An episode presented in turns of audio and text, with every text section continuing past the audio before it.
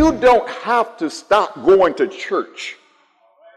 You don't have to stop serving in the context of the ecclesia to be a sheep that has wandered off. You could be here every Sunday, every Wednesday. You could sing, you can preach and teach, but you can wander off in your affections for God and your love for God and your devotion to God. You can be a sheep that has wandered off into other pastures. And we give God the praise. Impact, it is great to see everybody back. It is good to see people in the sanctuary. Uh, we give God praise for how he does all things well. No God like our God. And we just magnify his holy name and give him the glory that he so richly deserves. Before we dive into the text this morning, a couple of things I just want to remind everybody. Please don't forget on Tuesday nights, on Tuesday, we'll transition from Wednesday to Tuesday. And we're so thankful for the ability to be able to do that. And so prayer is going to begin at 6, and we will have our Bible study at 7. And so we thank God for that.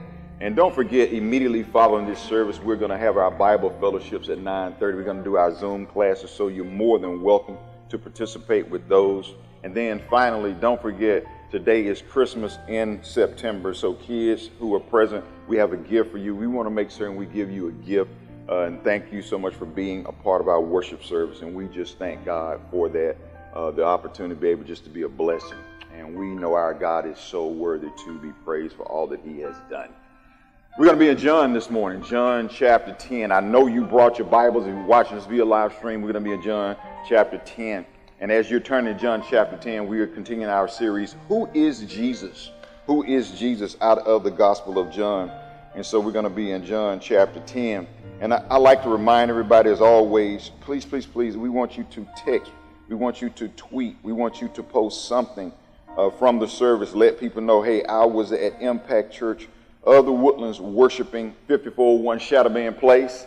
Um, and let them know that you were a part of our worship service. But we're going to be in John chapter 10 as we are going through the ego eimi, the ego eimi. Uh, Jesus says, Who am I? Who am I? He lets us know unequivocally who he is through the ego eimi. And so that's the, our text uh, for today. We're going to be in John chapter 10, beginning at verse 11 through 18. That's the pericope we were examining for today. Um, and I'm going to ask you, would you please be so gracious and stand with me uh, out of reverence in reading the infallible, the inerrant, the authoritative Word of God. Uh, we're going to read it today out of reverence. We're going to read a few verses, and I want you just to track with me uh, because this is a great text, and uh, I'm convinced that it will bless you. It will bless you uh, as it has blessed me just going through in preparation. John chapter 10, beginning at verse 11. I am the good shepherd. The good shepherd lays down his life for the sheep. The hired hand, who is not a shepherd and does not know, I'm sorry, let me read that again. The hired hand, who is not a shepherd and does not own sheep, sees the wolf coming and abandons the sheep and runs away. So the wolf attacks the sheep and scatters them. Because he is a hired hand and is not concerned about the sheep, he runs away. I am the good shepherd. I know my own, and my own know me.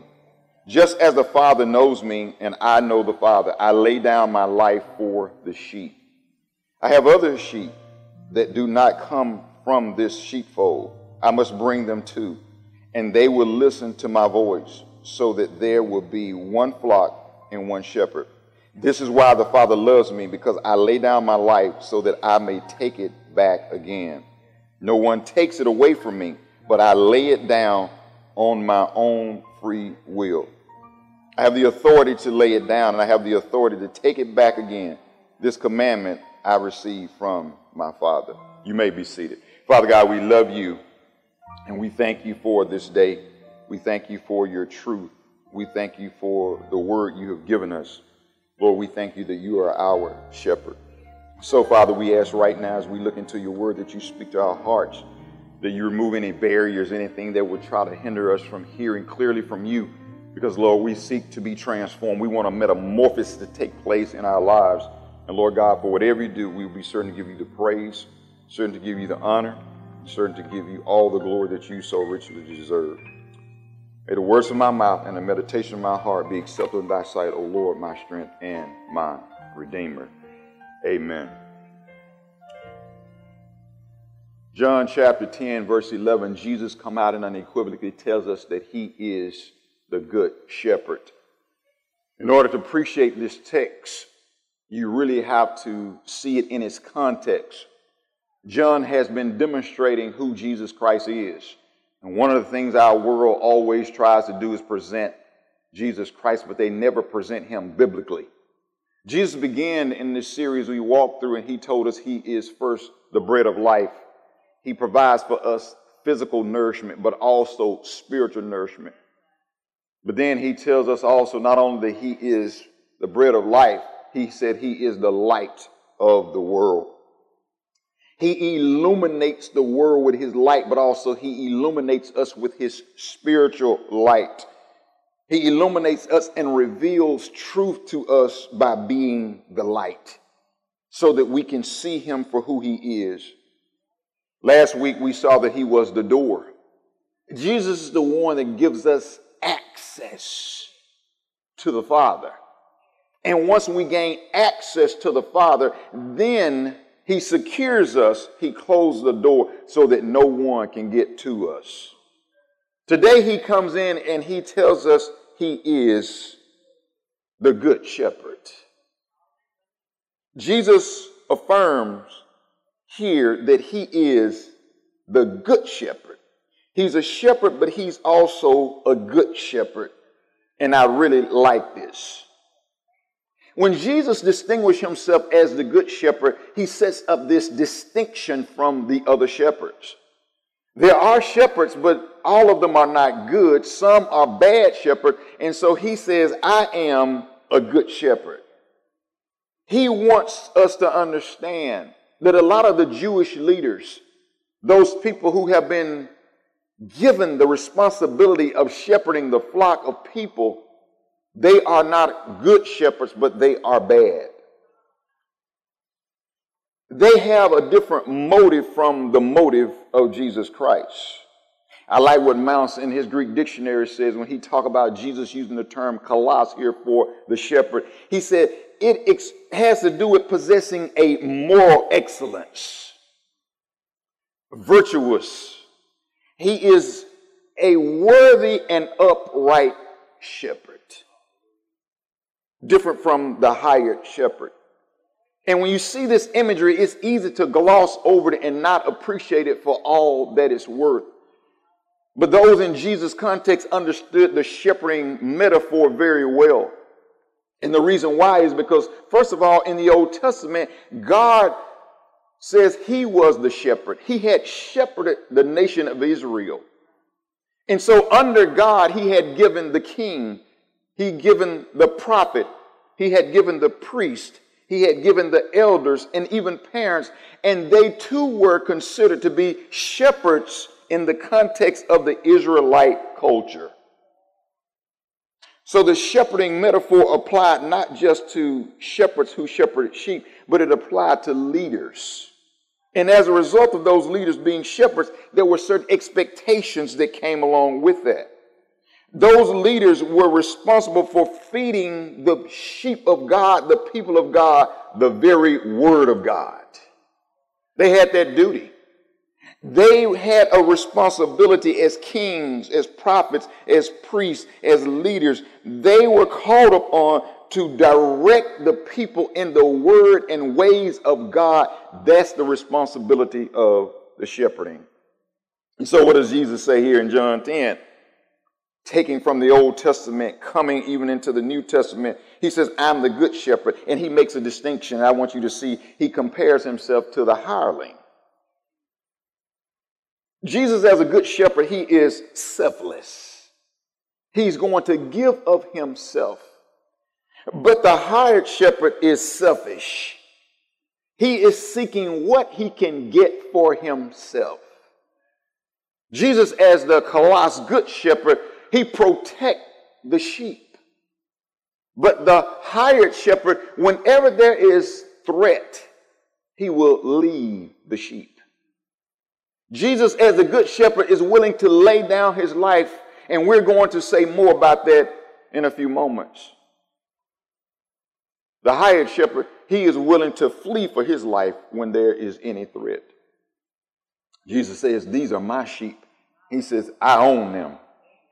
The hired one used them because he does not own the sheep. But the one I like, number five, is really important. Jesus, as a good shepherd, he cared for the sheep. Anybody glad that we have a shepherd that cares for us? Oh, yeah, he cared for the sheep. But the hired one, he will allow the sheep to be killed. He may even kill them for himself. He does not have the same concern for the sheep like the good shepherd. And Jesus says there is a distinction between the good shepherd, who I am, and the hired shepherd. Morris suggests that the hired shepherd is not deeply concerned for the sheep. He says his passions are not aroused. He says the interests of the sheep are not a lively concern. I, I like how he says. He says, in order to be a good shepherd, you have to be passionate about the sheep. There has to be a personal concern for the sheep. There has to be a true love for the sheep. He said, and the hired shepherd does not possess that deep and abiding love and affection, that level of intimacy for the sheep, where you know them by name, where they recognize your voice, where you are their door, where you are their light, where you are their bread. He says, the good shepherd understands all of this. This morning, if you're wondering, say, who is Jesus Christ? Let me tell you something. He is a good shepherd. He's a good shepherd.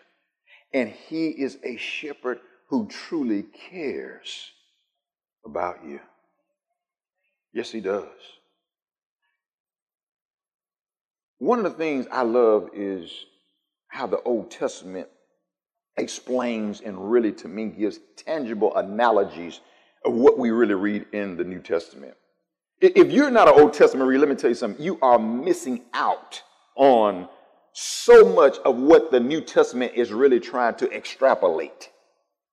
The OT gives us countless examples of really what is taught in the new. And so to really appreciate it, you have to go to the OT to really appreciate what's going on in the new T. Ezekiel 34 is such a text when you're talking about shepherding and sheep. I want you to see, stay with me, stay with me. Turn with me to Ezekiel 34. Because it is in Ezekiel 34 you really get a really good understanding of what Jesus is teaching here about these sheep and shepherd. One may say, How is that happening? Ezekiel is writing during the exilic period. Ezekiel is talking about going into exile, what has happened, and how is it that in Ezekiel 34 we really get a good understanding of Jesus in a New Testament context as he's talking about shepherding and the sheep.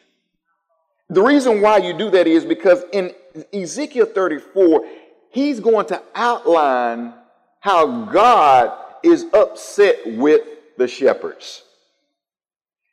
God is angry with the shepherds of the day. Who are the shepherds? The kings, the priests, the prophets, the leaders who have been given the responsibility to shepherd his flock, Israel, and they are derelict on their duties. You got to see this now. Stay with me. Stay with me. See, you have, and I have to understand the providence of God and his sovereignty in our lives. If someone is serving as the king, as the prophet, as the priest, as a leader, and I take it and even apply it to a family as a parent, if you are serving in a shepherding role, God has providentially placed you there. He has given you the authority to serve in that capacity, and there are certain expectations that He has for you while you serve in that office. You with me? Stay with me now, Impact. Stay with me. That's what's happening here in Ezekiel 34. In Ezekiel 34, God has placed leaders over his people. God has given them responsibilities and He's expecting them to execute their leadership in such a way that is pleasing unto Him. And so, what does he say here in 34? Where the Lord came to me, Son of man, prophesy against the shepherds of Israel. Prophesy and say to them in verse 2, stay with me. Say to the shepherds, This is what the sovereign Lord says Woe to the shepherds of Israel who have been feeding themselves. Should not shepherds feed the flock? Let me tell you something. The number one responsibility of the shepherd was to feed the flock. Let me see if I can bring it down and make it more pointed and more appropriate for our New Testament context. Pastors are considered shepherds of the flock of God, the people of God. The number one priority of the pastor of the church is to feed the people, the sheep, the word of God. Why? Because it is the word of God that's going to nourish the sheep, strengthen the sheep, heal the sheep, bind up the sheep, make certain that the sheep are vibrant and able to be sustained as they are on the journey called life and sanctification. Here it is. Look, look, look, look. Stay with me. I'm not finishing this text. Stay with me in this text. It's beautiful. You got to see this. Stay with me. He says, shouldn't they feed the sheep? Isn't that their primary responsibility? That's why I put them there. He says, but what are they doing? You eat the fat, you clothe yourselves with the wool, you slaughter the choice animals, but you do not feed the sheep. Again, he comes down here, he repeats it for emphasis, and he's saying that there is no feeding of my sheep. He's going to give five things here, and I want you to see them. That's going on. This is the condemnation of the shepherds. Five things I want you to see real quick. He says, You have not strengthened the weak, healed the sick, bandaged the injured. You have not brought back the strays. He said, and you don't seek the lost. Boy, it sounds like we are reading something out of the New Testament, don't See, see, you got to go to the old to really appreciate the new. Here it is right here. He gives the responsibility of the shepherds in a condemning context, but nevertheless, we see what the bad shepherd does, and therefore we know what a good shepherd will do. He begins here, he says, the first thing, and I believe he gave them in order of in order of importance. He says, You don't strengthen the weak and heal the sick. As you look at this here, the verbs he used for strengthen and weak, he used them in the Piel. The, the Piel is an intensive sometimes actions, and not, not all the time, but sometimes here. And he's saying you're not intentionally with a level of passion and zeal, intensity, strengthening those who are weak. What do you mean weak? He used the analogy and the imagery of the sheep being fatigued and tired from being on a long journey. He says, when you have sheep and you are walking them around and trying to find the still waters, somebody knows Psalms 23. You, you see the imagery. Stay with me. It, it has to be in the back of your mind when you read this text. When you are trying to lead them to the green pastures, he said, because you are on a journey and you're taking them on the rugged, the, the, the rocky and rough terrain where they may stumble and fall.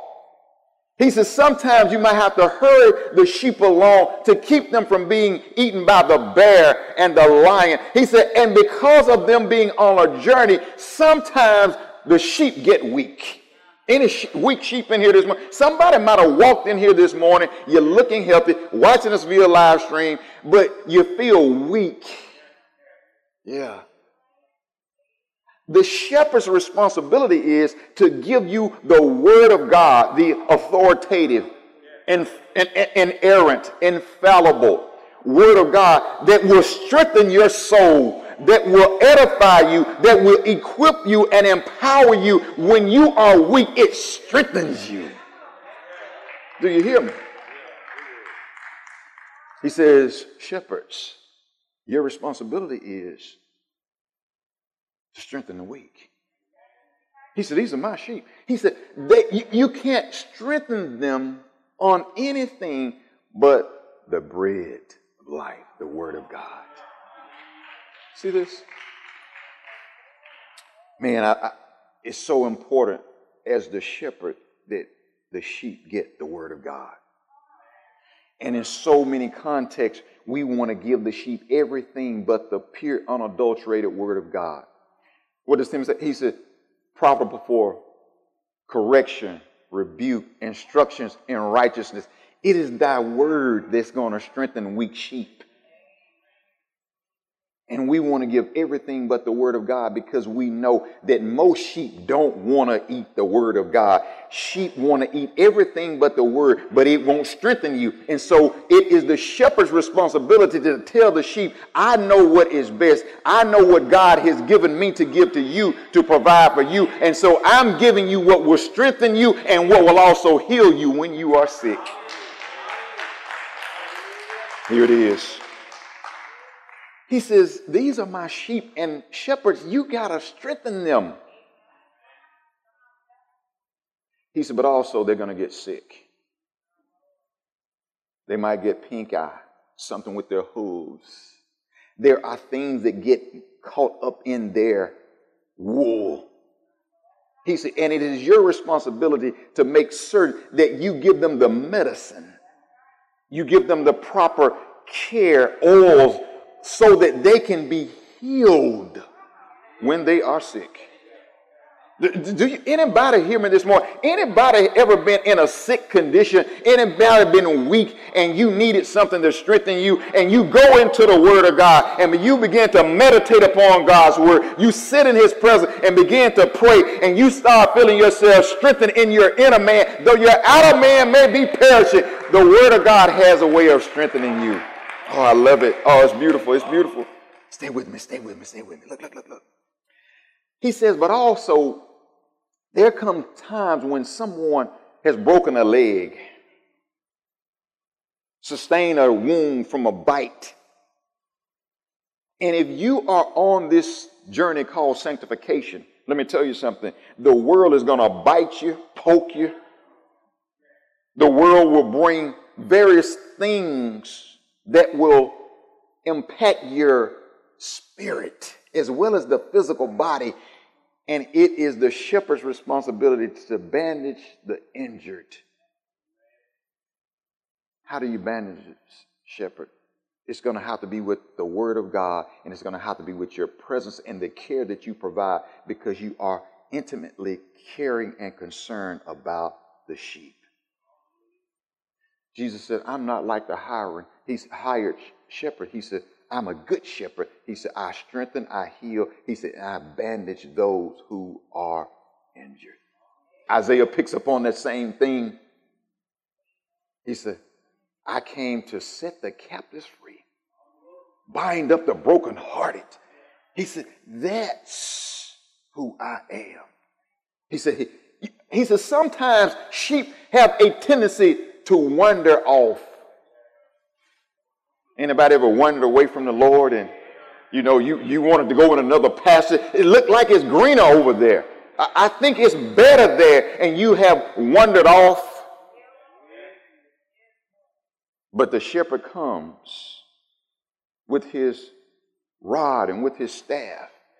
And, and, and, the shepherd brings the sheep back who have strayed off. That's why he says, I have to leave the 99 to go after the one. Anybody ever been that one that God had to come back and rescue you and bring you back into the sheepfold?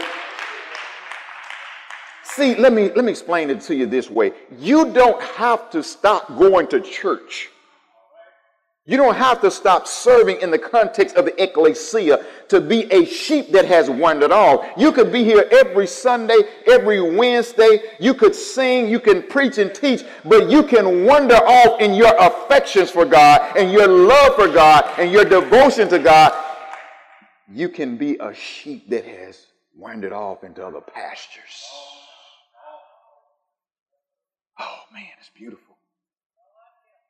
And the shepherd's responsibility is to bring you back to the fold when you stray away from the master. He says, Shepherds, look, look, this is a tremendous responsibility. And you can't miss it. But God had given the authority, them to serve in this office, so He expected them to carry it out, to have a care and concern for His people. And He said, You got to seek the lost. He said, There are some don't know that they need to be in the fold. He said, Go get them. Go let them know that they need to be a part of this sheepfold. That's evangelism. He said, This is what I expect of my sheep. Jesus picks upon this imagery in the New Testament context and he says, I am the good shepherd. Why does Jesus say, I'm the good shepherd? What is Jesus really saying? He said, I am the good shepherd. He said, because when you are weak, he said, I am here to strengthen you. He said, I minister to your needs. He said, when you find yourself sick, he said, I come and heal all of your disease. He said, when you're injured, he said, I bandage up your wounds, pour the oil of gladness, the oil of joy into your wounds. He said, I heal it. He said, when you stray off, he said, I bring you back because I am omniscient. I am transcendent. He said, I'm immanently involved in your situation so I can bring you back. He said, I'm constantly seeking that which is lost that they may be found. He said, I'm a good shepherd. Anybody in here know that Jesus is a good shepherd? I believe a lot of us in here today know that he is a good shepherd because we remember when we were lost. We remember when we strayed. We remember when we were injured. We remember when we were sick. We remember when we were weak. And he brought us, healed us, touched us, restored us, renewed us. He is a good shepherd. Who is Jesus? He's telling us. He said, I'm a good shepherd. He said, I'm not like these other shepherds. How are the other shepherds? Look further in 4b. He says, they force and there is a level of domination of the sheep. It's so interesting the terminology he used for them uh, about the harshness. He talks about harshness. Two words, force and harshness, he used in 34b. He said, This is how these shepherds are treating my sheep. He says they're forcing them using their strength. And it is the opposite of what he uses in earlier 4b to talk about what you do when they're weak. Then he comes down, he says, there's a level of just harshness toward the sheep. They're harsh toward the sheep, and he borrows from the same terminology that is used there, radah, in Exodus 1.13. It's the same type of treatment that the nation of Egypt used against the nation of Israel when they were in servitude. They were treating the people harsh. They were under the tyranny and the boot of slavery and oppression. And he said, instead of the shepherds loving the sheep, they're treating them harsh, forcing them. He said, there is a level of domination. So interesting how he used this term because in Genesis 1 26, 20 through 28, when he says he created them in his image and likeness, Adam and Eve, that is, he tells them to dominate the earth. That's in the positive. But the shepherds take that same domination and use it in the negative, and they are oppressive, they are brutalizing the sheep. And Jesus comes and says, He says, I'm not forcing, I'm not harsh, and I'm not dominating you for my own purposes. He said, I am a good shepherd who possesses virtue, more excellence. He said, and I want to pour all of that into your life to help you be healed and whole. Jesus I'm different from the other shepherds. So much so, he says, I'm different from, he says, part two in here, I lay down my life. Back in John, I want you to see this in John. John chapter 10. It's right there in verse 11. Watch this. He says, he is the good shepherd. And, and I, I like how he's very definite when he says it. As if there is no other like him, and he's being truthful when he says that, because there's nobody can be as good like Jesus can. But not only did he says he says I'm the good shepherd here, he's going to go on and say it again. Notice one thing. I want you to see this because it's important. I want to draw something out of this text, and I don't want you to miss this. He says in verse 11, I am the good shepherd and I lay down my life. You just see that, you mean, okay, he's going to be willing to die. If you go down to verse 15, he says it again. He says, I laid down my life. In verse 11, it is in the third person, right? In verse 15, he goes to the first person. Roche, what difference does it make? Jesus is letting us know that he is willingly laying down his life. Nobody does this. He makes a conscious decision to submit himself to the point of death to die for the sheep. Jesus is saying to us that he has the authority from his Father to die for us. And he is saying, not only that, I'm going to die. And when I die, he said, it's not final. He says, for me, when I die, that is victory he says, So I'm laying down my life, huper, plus the genitive there, on behalf of, instead of the sheep dying. Roche, why is that so important? Jesus is teaching here as a good shepherd that he is making an exchange. See, this is one of those passages that teach that Jesus Christ is our substitute. And in verse 11, he uses huper, the Greek preposition with the genitive, to say that he lays down his life instead of the sheep having to lay down their life. Roche, I'm still not there. Let me see if I can say it this way. You and I were born in sin, Psalms 51, shaping in iniquity. Because we were born in sin, we deserve to die. But Jesus Christ, being the good shepherd, Jesus Christ willing to lay down his life when he goes to Calvary cross, he dies on the cross for us so that we don't have to go to the cross. We don't have to die. Instead, we get eternal life without having to go to Calvary because Jesus went on our behalf, one in the place of another. Do you see that? Oh man, it is beautiful, man. This is good stuff. Why? Because we have someone who loves us so much, who is such a good shepherd that he says, I will lay down my life. Nobody has to take it. They don't have to force me. I'm going to willingly lay my life down so that you can have eternal life.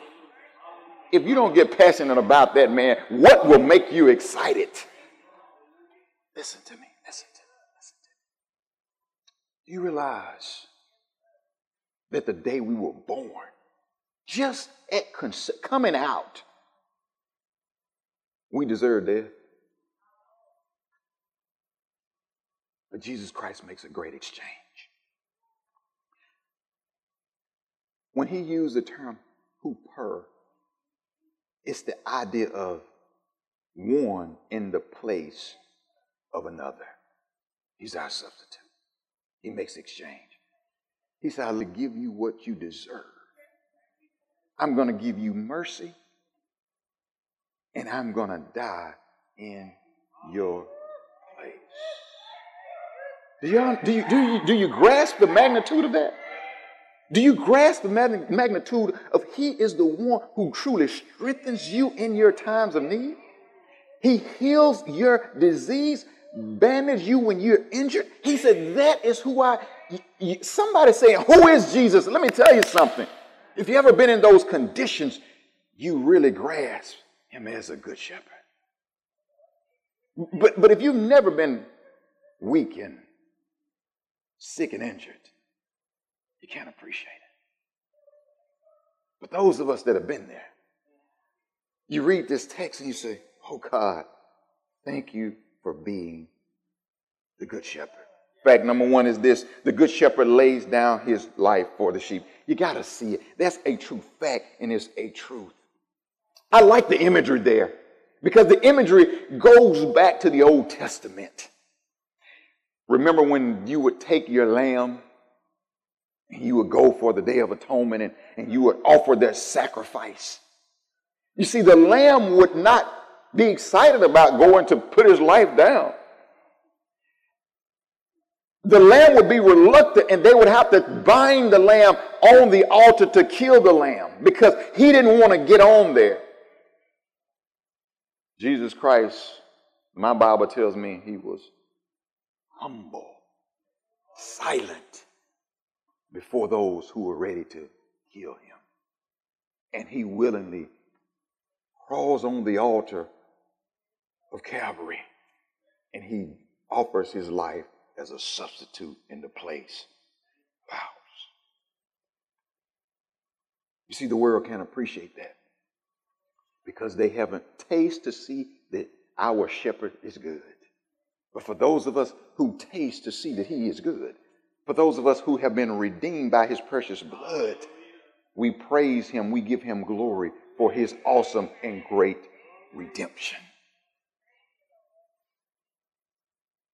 Jesus Christ goes and he offers himself in exchange for us because he is the good shepherd.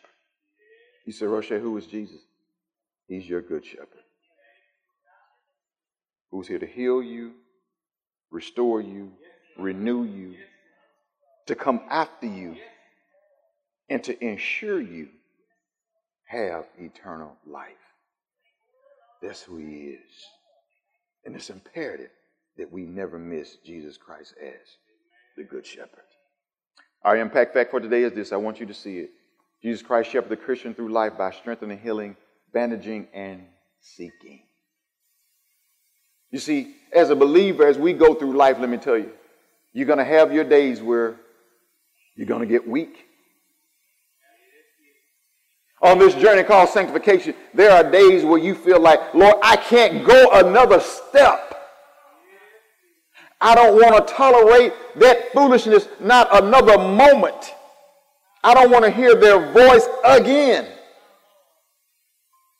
And the Lord has a way of taking us into his prayer closet. He ushers us into the Holy of Holies and, and he sits us down and he prepares a table before us. And he allows us to feast, to rest, and he renews us. When we're diseased and injured, he comes and he pours the oil on our injuries. He heals us and he renews us. He bandages us. And I know in a crowd like this, and many people watching me by live stream, I know there's somebody you have wandered off. You, you were sitting there maybe with a drink in one hand and, and, and a cigarette or a joint in the other maybe something in your vein, and the voice of God spoke to you. He said, You got to get up out of here. You can't remain here. He comes and seek that which is. Anybody know what I'm talking about? You ever been there and God came and said, It's time for you to get up. You got to go. He comes and seek that which is lost. God is a good God. He's a good shepherd. And he's so worthy to be praised. He shepherds us through this journey called life. And he strengthens us because Jesus Christ is the good shepherd. Father God, we love you and we thank you for this day.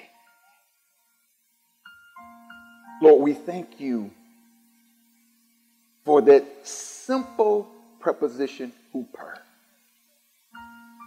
anti in Mark 20, 28, Matthew 20, 28, Mark 10, 45.